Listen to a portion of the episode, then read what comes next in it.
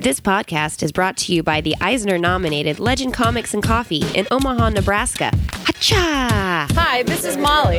Yesterday I was punched in the face and slammed up against the wall by Matt. And you are listening to The Two-Headed Nerd with Joe and Matt. Down like this.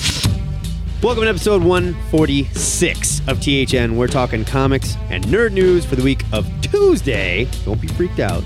Tuesday was New Comic Day. Yeah, December 31st. My name is Matt Baum. You can find me on the Twitter under the handle at Matt Baumstein. And when I'm not sipping Romulan ale to soothe my New Year's Eve hangover with a little bit of fur of the Romulan dog that bit me, I'm writing the Comic Speculator blog for WorthPoint.com. And I am Joe Patrick. You can find me at JoePatrick116 on the Twitter. And when I'm not sweeping up broken glass and chasing the hungover green-skinned girls out of the ziggurat, after our New Year's Eve bash, I'm the manager of Legend Comics and Coffee in Omaha, Nebraska, and the artist slash co-creator of the upcoming hit webcomic series, The Untold Tales of the Two-Headed Nerd. In this week's episode... High energy. In this week's episode, you'll hear our reviews of Origin 2, number 1. That's a lot of numbers. And The Dead Boy Detectives, number 1. After that, we'll review 10 of this week's comics faster than our buddy Machine Man can hack into your Snapchats during the ludicrous speed round. Then we'll visit the THN Sanctorum, where our super hot Asian lady friend Cheshire has a hangover cure that's also going to help us with the secrets of next week's comics. And finally... it's a new year, and time for a new name for a rotating segment. We're done with this rotating segment bullshit. From now on, the first show of the month is the Wild Card Show. Wild Card, bitches! Yeah! Where anything goes, and this month, we're rapping about our nerd year resolutions with the THN Love Slaves. Gotta love them, they're adorable. But before we get to the promises we're never gonna keep, and we'll promptly forget we planned on doing, let's poke 2014 in the eye and then put a knee into its crotch and let it know the Chinese might think it's the year of the horse, but I'm here to tell you, this is the year of the two-headed nerd! And then we'll talk about this week's big news. Late breaking news here at the Ziggurat. Dark Horse and Marvel have reported that the Star Wars comic book license is officially reverting to Marvel in 2015. Marvel released a press release this afternoon saying, quote, "We here at Marvel could not be more excited to continue the publication of Star Wars comic books and graphic novels." Blah, blah, blah, blah, blah. Dark Horse released a statement, President Mike Richardson, saying, "I am very sad to report that this is the end of an era. It's a real bummer, you guys." It is. It is for them. It's totally a real bummer. Other creators like Gabriel Hardman and Karina Bechko, who do Dawn of the Jedi. Oh, no, Star Wars Legacy. Okay. Have announced that their run is just, it's concluding. And Brian Wood has said that his run is also ending this year. His planned conclusion is issue 20. Apparently, it's been the plan all along. Well, we knew Wood wasn't going to be there forever. Right. And this had to happen. It is kind of a bummer, though, to see it actually happen. Well, but we all knew this was coming, too. When Disney announces they're making a Star Wars movie, do you really think they're going to pimp out their comics through somebody else's company? Probably not. No, I agree. But it is a bummer. It's a bummer for Dark Horse. It's a bummer for Dark Horse. I feel bad for Dark Horse because, in part, they were built on their Star Wars license. And they did an amazing job with their Star Wars license and for as long as they have. I think it's safe to say that their handling of the Star Wars property is something that definitely helped them build their own brand. Oh, definitely. And enable them to put out their own, you know, material, their creator-owned work and Hellboy and all of these things. There's the scary part. It's also some of their highest-selling stuff. Sure. Well, I'm sure it is. You know, it's kind of it's bittersweet, I guess I should say. I hope Dark Horse is not in trouble. I don't think Dark Horse is in any trouble. I hope not.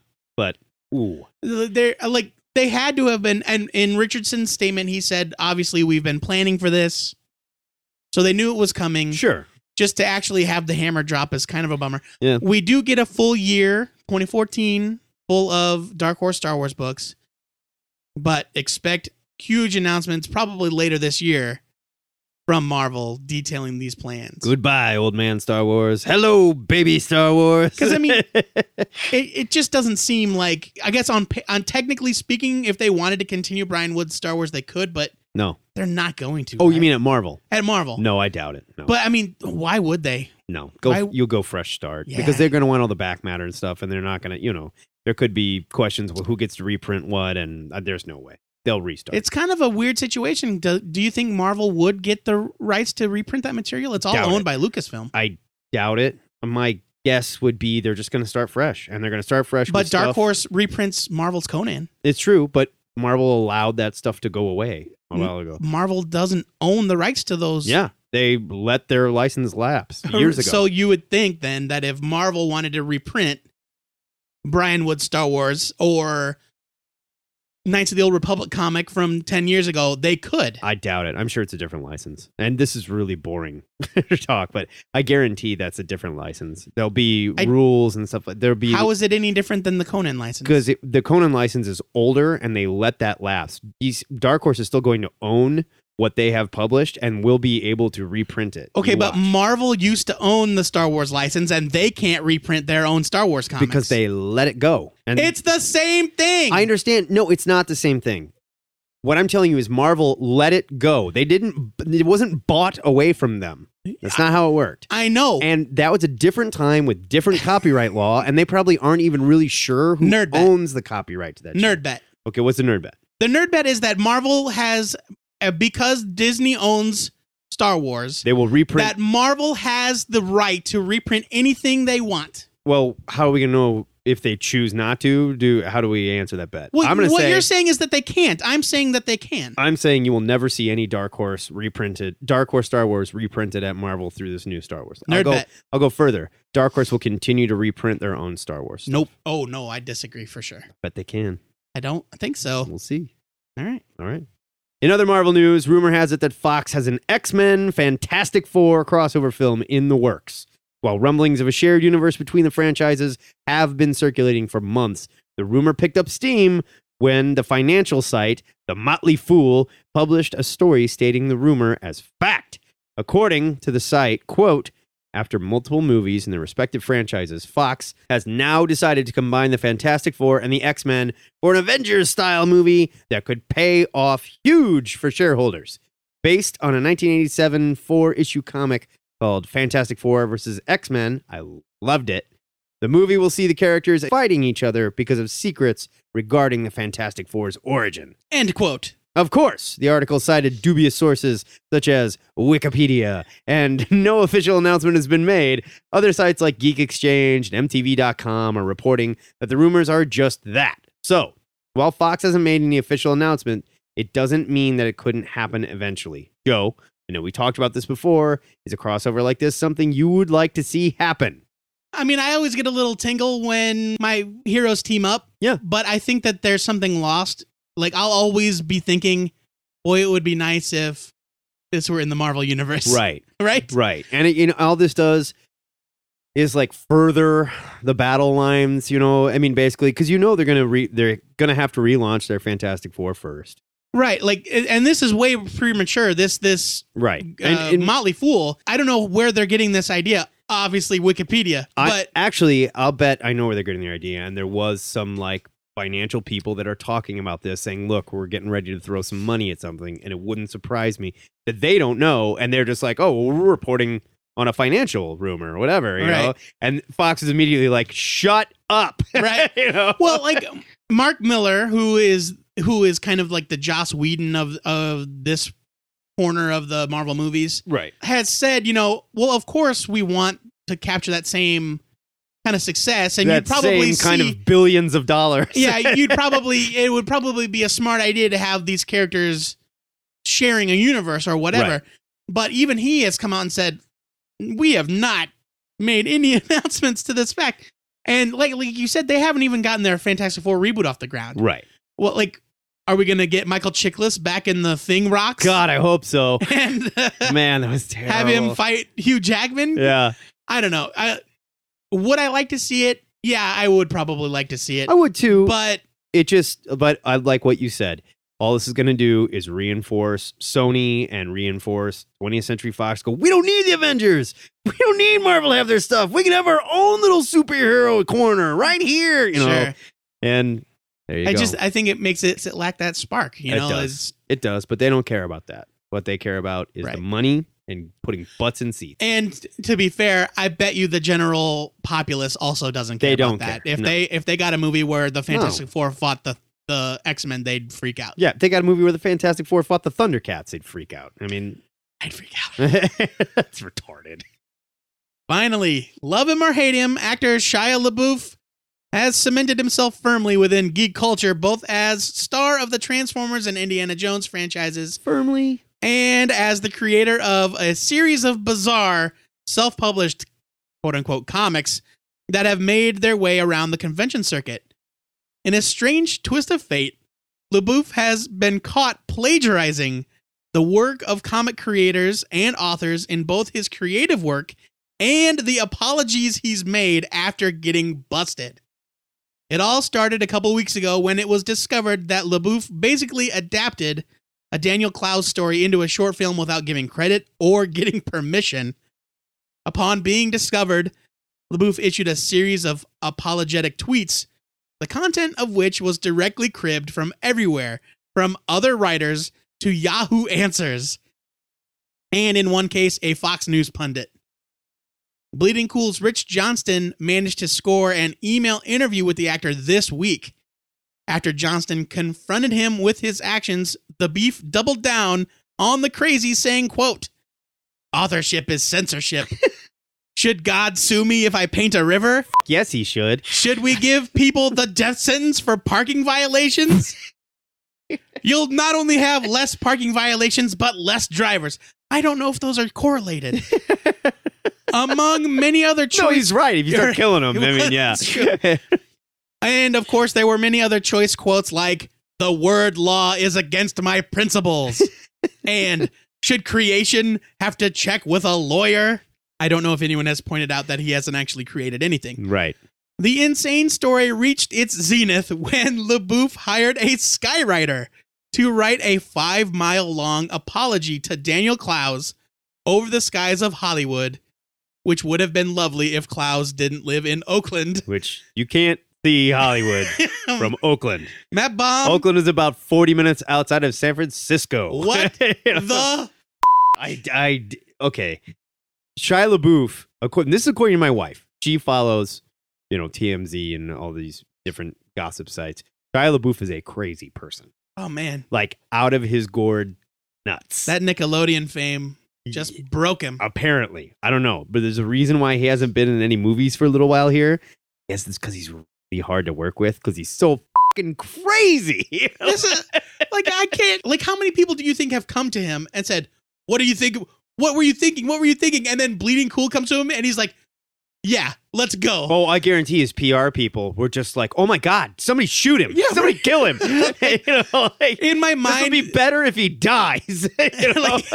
His agent has silently mailed him a letter of resignation. Oh, yeah. It's so bizarre, and it's barely a story related to comic books, but it's such an interesting thing to see unfold. And my favorite thing, what do you think Daniel Clowes thinks about this?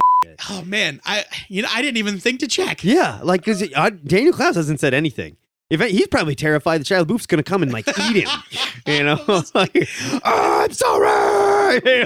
I saw on Twitter, literally, "I'm sorry, Daniel Clowes," in 5-mile-long smoke. Yeah. It's insane. Wackadoo.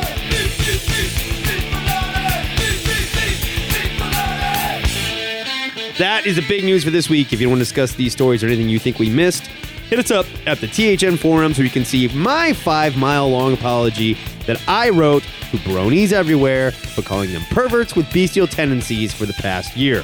Turns out, only some of you are furries and perverts, and they give the rest of you plain old f***ing weirdos a really bad name. That's very sweet. It was a backhanded apology. Every Friday, the plagiaristic Joe Patrick posts the question of the week on our THN web forum, which you can find by clicking the link at twoheadednerd.com. Joe, now we've extended our question from last week, so we want to give these listeners a little more time. Can you tell them what it was? I don't know if plagiaristic is a word. It is. I looked it up. You spelled it right, and I give you credit for that. I know. This week's question, with our end of the year spectacular already aired, posted. It's old news by now. Yeah. we are tabulating votes for the Listener's Choice Awards. We want to hear your picks for favorite writer, artist, and series of 2013. You can join the MP3 crew by mailing an MP3 to twoheadednerd@gmail.com. You can post on the forums, or you can call the Ziggurat hotline 402-819-4894. Keep it under 3 minutes. You'll get cut off. That goes for the MP3s as well. Keep your MP3s under 3 minutes as well, please. You can try Skype if you dare. Our Skype handle is twoheadednerd, all one word. You have until Tuesday, January 7th at 4 p.m. Central Time to get us your answers.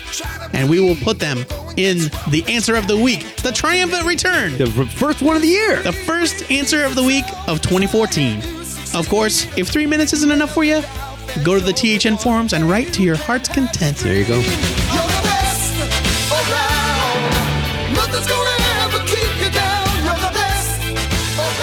It's review time on THN, where Matt and I eat aspirin like good and plenties, trying to shake our 2013 comic hangovers, and then review the last two comics of the year worth talking about. That's not exactly true. Mine's from this week. But, Matt. Fair enough. Did your final comic of the year leave you in a cold sweat regretting your 2013 comic binge? Let's talk about it.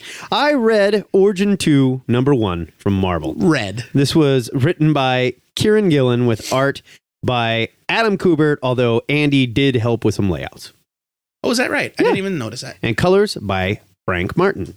Here's your solicit. A few years after the events of Origin finds James Howlett running with the wolves until something unexpected brings him back to the world. Follow the first X-Man as he finds his way back to civilization and falls afoul of someone sinister who's just discovering mutant kind and the horrors he can visit upon them. Plus, discover the secret behind James' greatest enemy. At some point, the mutant who will become the Wolverine must choose. Is he man or is he beast? Okay. I love that in this solicit, X-Man is in quotes. Yeah. The first X-Man. They also have that "of" in there because I just like cut and pasted this. Yeah, it's back into the world, period. Yeah. Yeah. Now, we saw some of that in this book, but not a whole lot. Well, you know, it's number one. Old men like Joe Patrick and myself may remember a time when Wolverine's real name and origin story were a mystery. Jump to 10 years ago, when Joe and I were much younger and happier and better looking, Marvel decided it was time to tell the story of Logan, who turned out to be named James Howlett. Origin story, only not much happened. In fact, not much at all. No, sir. Flash forward 10 years and we're getting a sequel with a wholly different creative team, but a very similar feel. Andy Kubert did help with some of the layouts, but his brother Adam is on the penciling duties here. And as usual, does an amazing job realizing the Canadian wilderness and the wild animals living therein. One of which is the old knucklehead himself, Wolverine. Andy Kubert drew the original Origin. Yes, that is correct. As an avid X-Men and Wolvie reader, I was well aware that there was a time when Logan was effectively feral, but here he comes off more of a Tarzan of the wolves than a feral wolfman. We see Logan living with a family of wolves quite happily, I might add, and playing with wolf clubs, helping the family hunt, etc. Writer Kieran Gillen does a great job narrating the story from what seems to be some distant third-person human narrative, possibly inside Logan's head. I gotta say, this isn't the feral Wolvie that I pictured. The story is not bad, and colorist Frank Martin does an excellent job bringing Kubert's art to life without giving the book that same, like, really overly digitally colored feel that Richard Eisenov brought to the first Origin. And to be fair, this was 10 years ago, so Eisenov was just kind of showing off what digital colors could do. I thought the first Origin was beautifully illustrated, but it was tons of digital effects. No, it was done in like a painted style. Yeah, and all sepia-toned and digital, and they affected the hell out of it. You keep saying digital like it's an adjective. There's no such thing as something that looks digital. I'm saying it looked computer done. It did not look painted. It looked like they faked it. Overall, this was more of a Jungle Book story than the Darren Aronofsky meets Werner Herzog story of the wild man of the north that I was picturing, but it was not bad.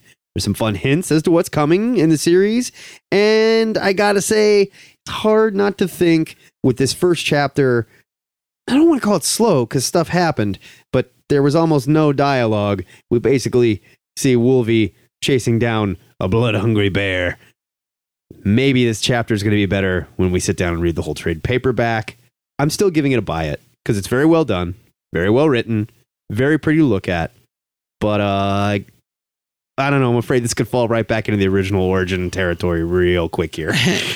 Yeah, I have the exact same thought, which is why I'm giving it a skim it because it's $5. It is $5. I mean, it's got a lovely, like the cover treatment is wonderful. Yeah. It's got this acetate outer layer that when you fold it out, it reveals more about the cover. It's like beautifully drawn. It's a very high quality book. I just don't know if the story and not.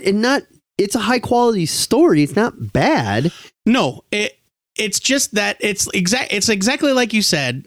It's kind of in reverse. Like I thought the first chapter of Origin 1 was amazing. Right. Because you learn, oh, Wolverine is not, you think it's this kid. You think he's Dog the whole time. You think he's Dog. He's Dog Logan. No, he's the little kid in a dress. He ain't no dog. Right. And he's the like well-to-do kid that's all sick like, and he's got claws. An amazing moment. And from there though, it's just, then it moved to like snail's pace where nothing else about his origin is actually revealed. It's just him trying to make a life with the Jean Grey lookalike girl and then moving to the wilderness. Pretty much. And this is the opposite. This is him in the wilderness.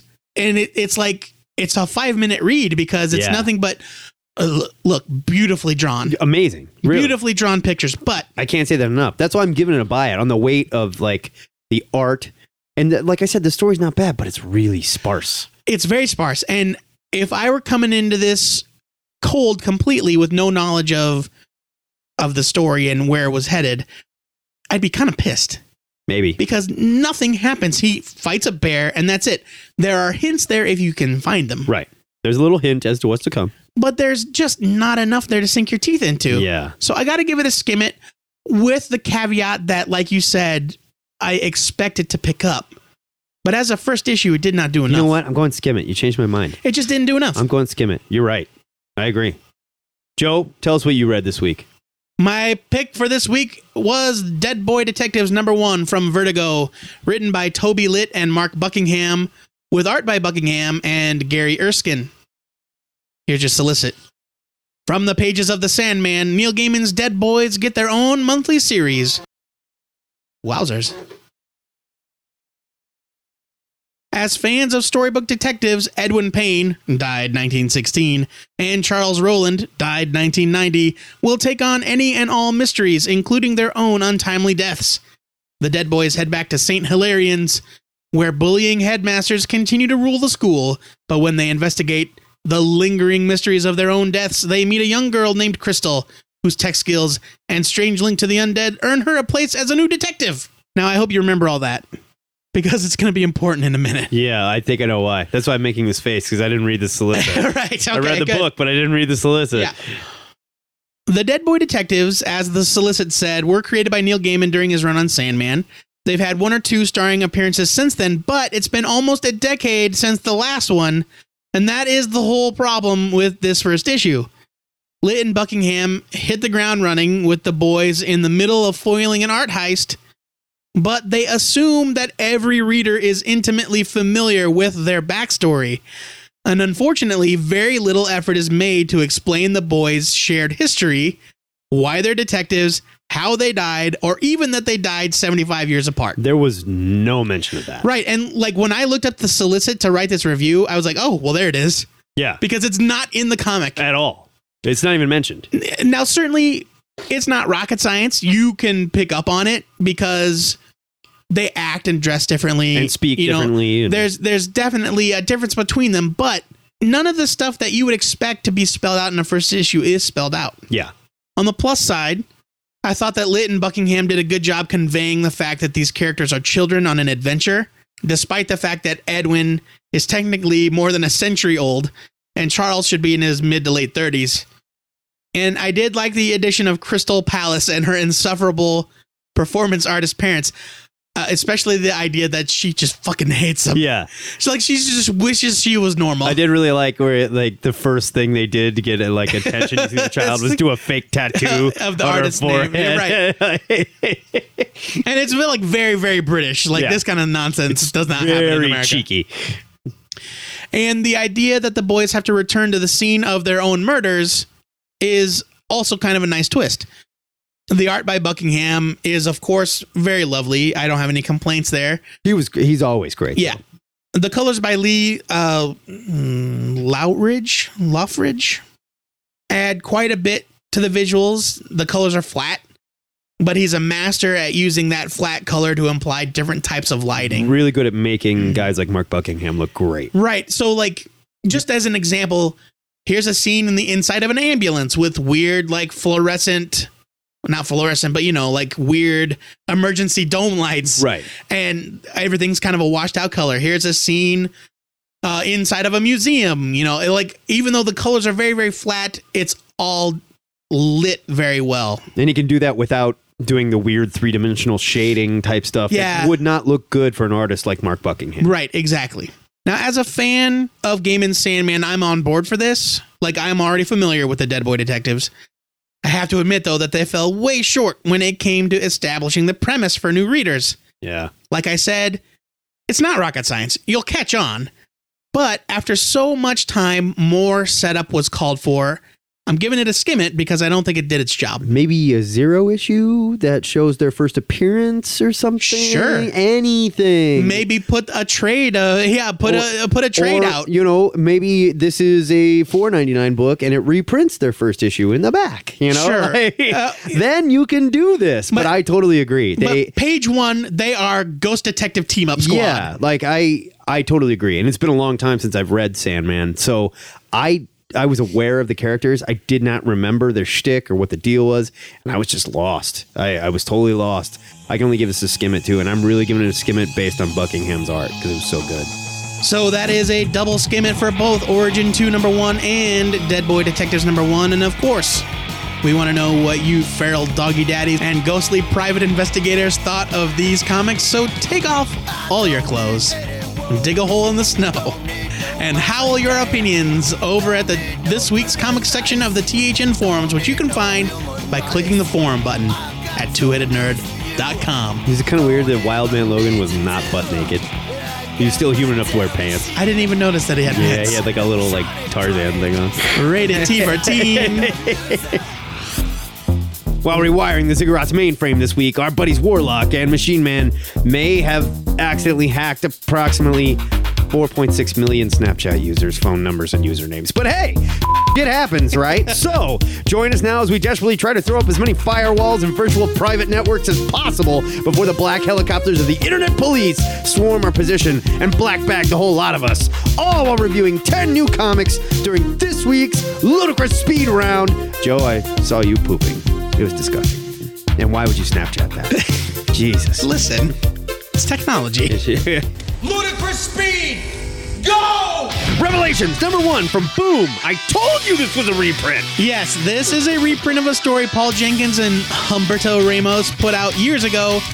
Back in print thanks to Jenkins' exclusive with Boom. Apologies to Matt and everyone that tried to tell me that this week, including customers of Legend. Up your butt too, Keith.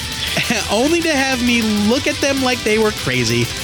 This is a fun little murder mystery with a Vatican conspiracy twist and beautiful art by Ramos. If you haven't read it, it's new to you. Still, it's a skim it because it's a reprint. Why is it coming out again? Jenkins is exclusive with Boom. This must have been like, let me wet your beak, Jenkins. I don't know. All right. Saviors number 1 from Image. Joe's boyfriend James Robinson and artist J-Bone tell the black and white Jabone story of a stoner in what seems to be small town New Mexico who happens upon an alien invasion. The story here is fine, but J-Bone is the real star, even though this looks like he could have probably drawn the entire comic in an afternoon. It was kind of fast, you know. This is another one that might read better as a collection. Right now, I can only give it a skimming. I liked it. I'm going to buy it for me. I thought it was fine. They did go out of their way to say, this dude loves weed. He's a stony stoner who's stoning around. Twilight Zone number 1 from Dynamite. I have zero attachment to the Twilight Zone. Like, I've seen maybe 2 or 3 episodes. What is wrong? I know. But I gave this a look due to Straczynski's involvement. Glad I did, because I was really impressed with this first issue. I was especially impressed with the art by... Oh, say this. Guiu... What? Villanova. G-U-I-U. Look, I'm sorry. If you can do better, let me know.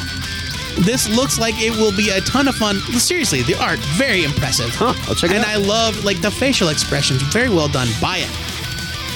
Robotech Voltron, #1 from Dynamite. Writer Tommy Yoon and Elmer Damaso, with the help of Digital Art Chef's team, who's credited for art and letters. I don't know what the hell that even means. They do a great job making this feel like a classic anime. I think it means they did the art and the letters. Okay, but then... What is Elmer Damasio doing? Because he was credited as penciler. I don't know. I don't either. That's just it. But they do a hell of a job making this feel like the classic animes that spawned both of these titles. And they also do a great job stitching this into one cohesive and believable crossover. I loved this. It was really cool. Tons of fun. You like Robotech, you like Voltron, you'll like this. Buy it. Legendary, that's D-E-R-R-Y. A steampunk adventure, #1, also from Dynamite. It's Dynamite Day here. It's Dynamite Day. I'm not as adverse to steampunk as Matt is, but I do like it to make sense. I have an allergy. It's not an aversion. I do like it to make sense.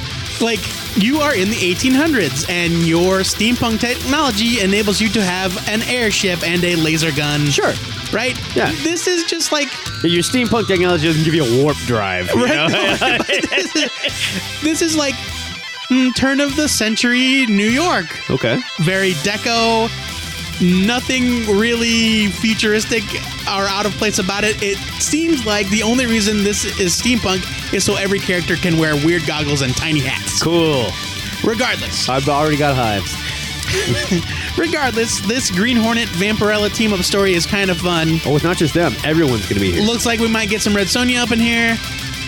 There's Kato, but I mean, this first issue is just Vampirella and Green Hornet. But it's the whole Dynamite universe. It's steampunkified. Boy, I'm sure. The art by Sergio Davila has a nice Phil Jimenez vibe to it. It's not essential reading. It's worth a look, though, especially for Willingham fans and gun rights advocates, because he does shoehorn a Second Amendment, a right-wing Second Amendment argument into the book. Oh, Billy. He thought I wouldn't notice. Skim it. Avengers number 24, .now, from Marvel. I hate this .now, INH crap. It's so dumb. This opens with a much-needed, lighthearted Avengers cookout, complete with Thor and the barbecue, daring people to eat the hot dogs. Why everyone is still in their masks and disguises, I'm not really sure, but the story quickly dives into the sci-fi fantastic and introduces the Rogue Planet storyline, which doesn't seem to be the story I thought it was. It's just a one-shot. It's just a Rogue Planet. Problem solved. Yeah, and the Avengers is just better than it's ever been still. I really liked it. It was fun. I'm giving it a buy. It. Art was super pretty. Jonathan Hickman's still killing it.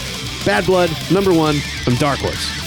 Novelist Jonathan Mayberry and BPRD artist Tyler Crook team up for a story about a young man with terminal cancer on a quest to find the vampire that's murdering his friends. Doesn't he have, like, poison blood, too? Like he's got cancer, and the vampire bites him, and he's like, ah, I'm clean. I have cancer. So he's immune to vampires. What if you've got feline AIDS? I don't know. Well executed, fun hook, great art, buy it. Deceivers, #1 from Boom. Writer Stephen Grant and artist Jose Holder tell the story of two American con men in Europe robbing from the rich and sort of giving to the less fortunate. I didn't get a whole lot of that here. Grant's dialogue is very loose, giving the story a movie feel, but also so loose that I can't remember the main character's names. Holder is a capable artist with this very sketchy Walt Simonson style, but it's just not for me, and it really distracted me from what was already kind of a jumbled story. Given this a leave it. Is this a tie-in to Two Guns or Three Guns? I don't believe so. It is from one of the writers of the... Stephen Grant wrote Two Guns. Stephen Grant wrote 2 and 3 Guns. Yeah. Yeah. It's just like the cover, it's like, those are the characters from Two Guns, is what it looks like to me. Well, one of the characters from Two Guns is black. In the movie. Not in the comic. Oh, really? Right. Did not know that. There you go. Guardians of the Galaxy, #10 from Marvel. The legendary Kevin Maguire hops on for an arc with the Guardians and does an amazing job. He's so damn good. This issue did feel like it was just killing time, however, but Angela's story takes a bit of a twist, and I have to admit, she's kind of growing on me. Angela. Nothing earth-shattering is happening here, but it had some fun moments and great art. I'm giving it a buy it. Juice Squeezers, #1 from Dark Horse. David Lapham writes and draws the story of kids secretly fighting giant bugs under their small town. This had a really fun Monster Squads type feel to it. Lapham gives each of the kids very distinct voices, and the art was great. This is a fun one to throw at a preteen boy or girl. I'm saying buy it. Lots of fun. Crumble Crunch. That is your ludicrous speed round. And Crumble Crunch is the sound of a backhoe causing a cave-in on the Juice Squeezers gang, as seen in this week's issue of Juice Squeezers, #1. After our annual THN New Year's Eve party, Matt and I found ourselves curled up in a ball, dry heaving in the Sanctum Sanctorum. Oh, it's like you're screaming in my brain. And trying everything from raw eggs to Alka-Seltzer to ease the pain. So we made a desperate call to our smoking hot Asian friend Cheshire to whip us up a hangover cure that would not only cure our shared hangover, but give us the strength to discuss next week's comics. Matt. That was real. Roll over and tell the kids what you're reading next week. Next week, I'm picking up all new X Factor, written by Peter David, with art by Carmine DGND Manico. Here's your solicit, Not Brand X Part 1. Worth admission right there. X Factor is back like never before. Serval Industries, one of the world's most trusted names in electronics and leader in cutting-edge internet and weapons technology, has just unveiled their newest contribution to society, the all-new X Factor. What is your industry? Internet. Led by mutant mistress of magnetism, Polaris. I love her. The team uses its corporate backing for the betterment of society. With her half-brother Quicksilver, notorious thief Gambit, and more by her side, can Polaris trust that her corporate masters really have good intentions? Cypher and Warlock? I love it. I'm in for that alone. If it was just those two, I'm totally down. Joey, what are you reading next week? My pick for next week, also Marvel. Listen, next week, expect a lot of Marvel reviews. Yeah, there's a bunch coming out. Black Widow #1 by Nathan Edmondson and Phil Noto. Looks great. Oh, yeah. Phil Noto? Man, I love that guy. Yeah. Here's your solicit. You've seen Black Widow as an Avenger and even an agent of S.H.I.E.L.D., but on her own time, she searches for atonement for her past as a KGB assassin in ways of which those teams just wouldn't approve. Atonement? In ways they wouldn't approve? Well, you know, atonement by any means necessary. Okay. Atonement without prejudice. From the darkest corners of the Marvel Universe, Nathan Edmondson and Phil Noto bring you a new ongoing series as gorgeous and mysterious as Natasha Romanoff herself. Like you said, this looks amazing. And this is what Nathan Edmondson does, man. He is the go-to guy. You want a spy story? He's your man. Yeah, I'm totally pumped. The THN Trade of the Week goes to The Complete Multiple Warheads, Volume 1, written and drawn by the completely insane Brandon Graham. But not insane in the same way as Shia LaBeouf. No, not that kind of insane. Like insane in the membrane kind of insane. This is the story of ex-organ smuggler Sexica and her werewolf boyfriend, Nikolai, who travel across a sci-fi fantasy version of Russia while the hardcore organ hound Blue Nura tracks a bounty hunter across radioactive wastelands. It's slice-of-life comics from a world where magic and monsters are commonplace. Okay, that's not telling you anywhere near how fucking wacky this story is. It is completely gonzo. It's so good. It's not for everybody. I'm going to say it. It's not for everybody. Because it's completely wackadoo. But Graham's art alone is so beautiful. It's absolutely worth checking out. Nuts. $18, you get the whole story. Pick this one up if you want a different kind of read. As always, we want to know what you're looking forward to reading next week. So as soon as your head stops pounding and the gas subsides, hit us up over at the THN forum.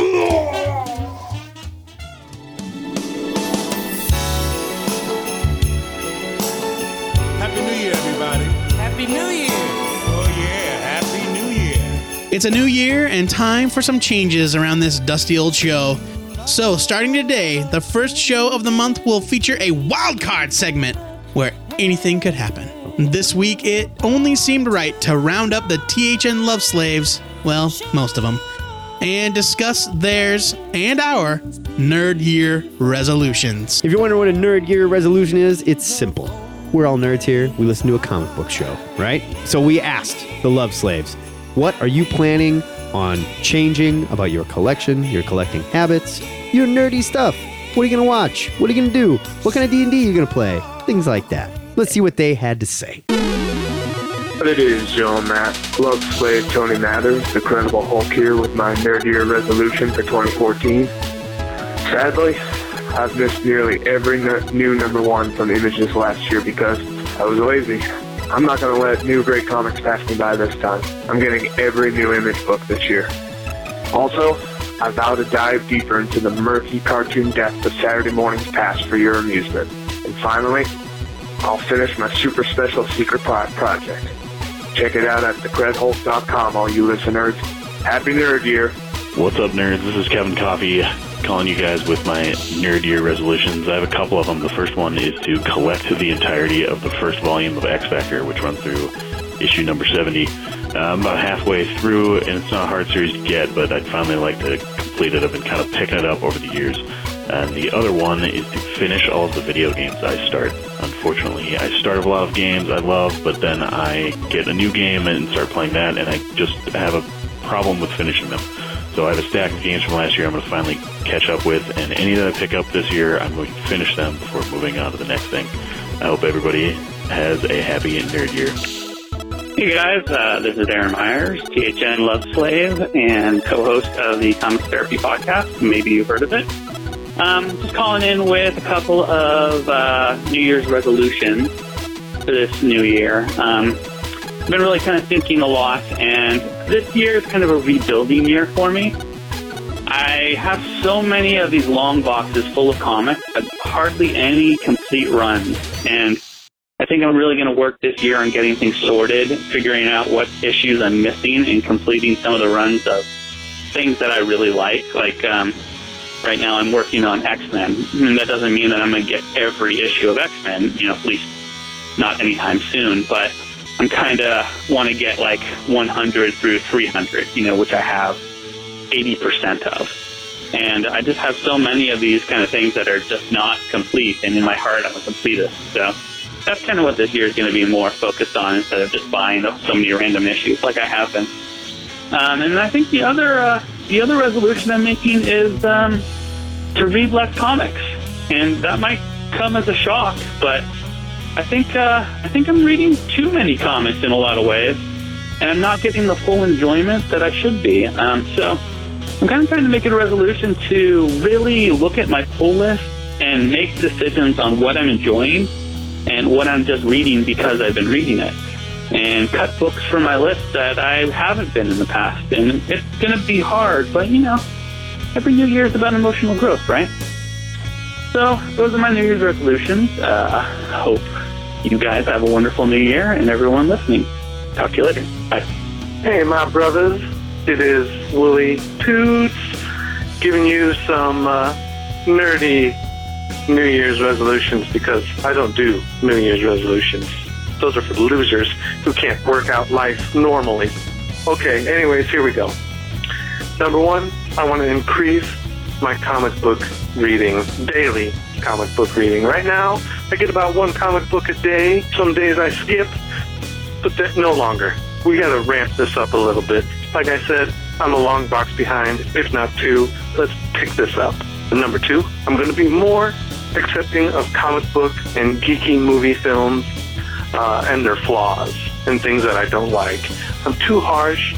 We have to be happy that we're getting comic book films. I should be more appreciative of what they're giving us. That's what I'm moving on to doing. Number three, I need to knock out my backlog of video games. Stay the course I am right now. Keep focused. Buy nothing new. Get rid of the old stuff. Number four, continue to weave more player character focused storylines and adventures into my D&D and Pathfinder games that I am running right now, I think it involves the players a lot more, makes them more invested in what we're doing instead of just a series of this and that. You know, more role play. It's all good. I think positive effects I've already shown. And lastly, be a better member of the THN crew and write at least one piece a month for the website. That is most important. All right, guys, that's what you're going to get from me in the coming year. If I don't do these things, I will accept a swift kick in the gut from either of you. It's always nice to hear from the Love Slaves. I want to thank all of them that called in. Even though Keith Silva hasn't upped his membership lately. Good Lord, man. Where have you been? Has it become that bad, Silva? You're still tweeting at us, so you still listen. Joe Patrick, do you have any nerd year resolutions this year? You know, I do, and we talked about it a little bit during the Beppos. I would say I have two big ones. The first is pay more attention to digital first. Yes. Specifically, Monkey Brain, Mark Wade's Thrill Bent. Well, this is a show resolution, too. We, two-headed nerd, we need to pay more attention. And this is also me personally. Oh, well, yeah, I mean, it goes for me as well. Web comics. We need to pay attention to web comics. Point of order. And digital first. Both. Not a digital comic, a digital first comic and a web comic are different technically do different things. They're different things. I'm saying we need to pay attention to both. I agree. Okay. But for me, it's more like I feel like I kind of neglected some perfectly wonderful comics that were published this year just because it doesn't occur to me to go online on Wednesday and look at new releases. Well, if it's not in front of me on the shelves, and I need to train myself to do that a little bit better. I do too. And there's no new comic day for most web comics. They're up when they're up. Right. And so I need to learn more about it. I need to find some good ones. I might talk to our friends at Comics Therapy who I know are really heavy into digital releases. I know that they do a lot of supporting of the Monkey Brain stuff. And so I'd like to make that a larger presence for me and for the show. It's a good idea. My second is another show resolution. We definitely talked about it. Read more graphic novels. Yes. Not trades, graphic novels. Yeah, original published works in graphic novel format. You stole my first two. You're right. That's all I got. You're right. Just looking at a bunch of people's like top 10 lists and stuff like that, or best comics of the year, got me so excited for some stuff that I just totally missed. Xander Cannon's Hack. I want to read that so bad. It looks amazing. And the more I read about it, the cooler it looked. The Sabertooth Swordsman. Yes. That looks amazing. I wanted to make time for that on the show, but we just didn't. When are we going to do it? We only do one book a month review. It's true. Which means to read more graphic novels, we might have to read more than one book a month. Well, this is true. But we can do that. Can we? Sure. I use the toilet at least 3 times a day. You need to see a doctor. 4 yesterday. I would also, I am a superhero comics fan, so I don't want to say that I want to cut back on superhero comics. I just want to maybe be more discerning with the things that I pick. I find myself way behind on things that I know that I love because I'm trying to shoehorn in too many Marvel comics or whatever. Why am I a year behind on... Why was I? I'm caught up now. But why was I over a year behind on BPRD? Why? Same here. I'm right there with you. I'm taking it a step further, though. I'm restarting my pull file. Heyo. I canceled my pull file a while ago because we just had so much to read and I didn't even know how to approach it, and I was frustrated with my own collection. And do I just have a big pile of comics, or is there actually a collection here? I've decided this year I'm going to start collecting comics again. But I am only collecting comic books that do not have advertisements that interrupt the story. Image comics. That's a very specific resolution. No, I'm just saying things like Image comics. For example, why am I so behind on so many of these damn Image comics that I love? Saga. I'm 6 issues behind. Zero. I just caught up on. I read all 4. It is amazing. Right. It is such a great series. And I should be reading this stuff instead of choking down the Antarctica swimsuit. Yes. Hey, hi, this is me, your good friend Joe Patrick. I've been saying this to you all year. I know. I'm trying to cover all my bases. You don't need to cover every base. It's true. There are only 4 bases in a home run. I'm also going to write more for the website. oh, good, I'm bringing back the small man, big mouth blog. And it's going to be a lot of bitching. But, you know, what else do you do in the end? My final nerd year resolution, I'm going to read Lock and Key, start to finish, this year. Finally doing it. I'm going to tack on one. I am going to read and catch up on Mind Management and The Massive. Oh, that's good. Both of which I have only read the first issues. Oh, man. They're so good. They're so good. Keith Silva will be delighted.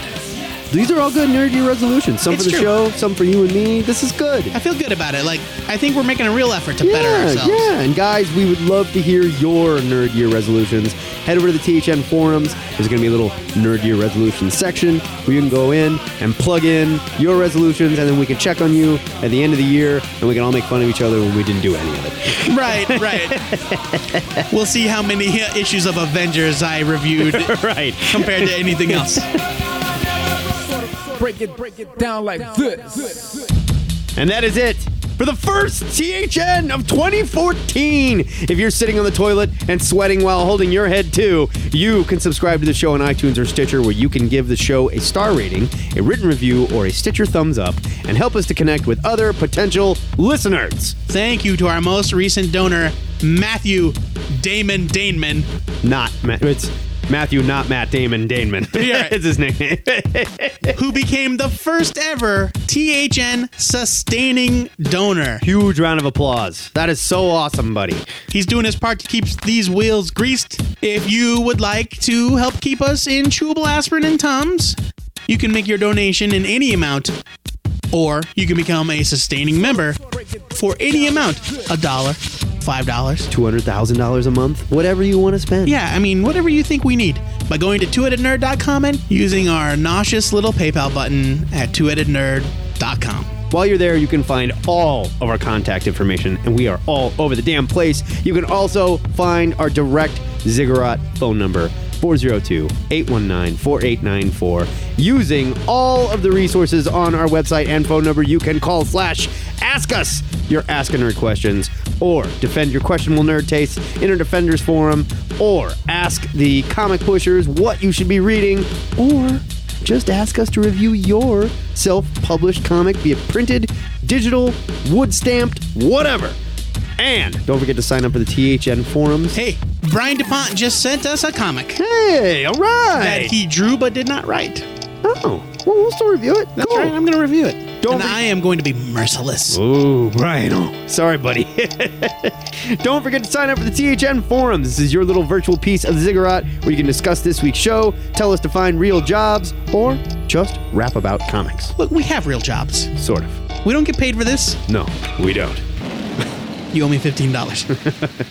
Remember to follow us on Twitter and like our Facebook page if you want to get in on the question of the week discussion. And if you want to hear our answers along with your own audio responses, check out the Two-Headed Nerd Answer of the Week podcast, returning in force next week.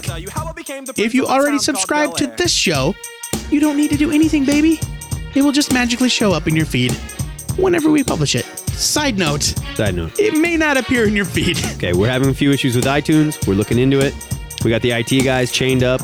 I have found that Stitcher Radio is always right on the ball. Yeah, our website. You can find us on rhymeswithgeek.com. Yeah. Our website is always good. Twoheadednerd.com. You can download the show directly from us. Next week, we're playing Ask a Nerd, so if you've got a comic-related question or a trivia challenge for Grand Comic Poobah Joe Patrick, head to the THN forums and ask away. Or you can call us and ask us your question, and we'll play it on the damn show.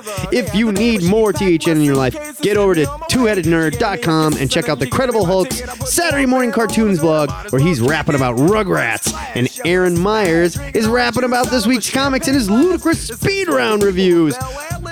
This week, the Credible Hulk is going to address the Space He-Man.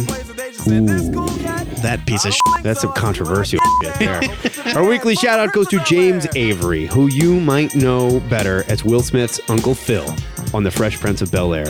James died. AKA War Machine from the 90s Iron Man cartoon and the Shredder from the Teenage Mutant Ninja Turtles collection. Did not know that. The dude was versatile. That is amazing. James died on New Year's Eve at age 68. Word to you, Uncle Phil. We'll be sure to pour out a little bit of our 40s while doing the Carlton dance, just for you. Until next time, true believers, we want to wish you a very happy New Year, and remember to pre-order your comics because your retailer just might kiss you on the mouth for it. This is a Two-Headed Nerd signing off.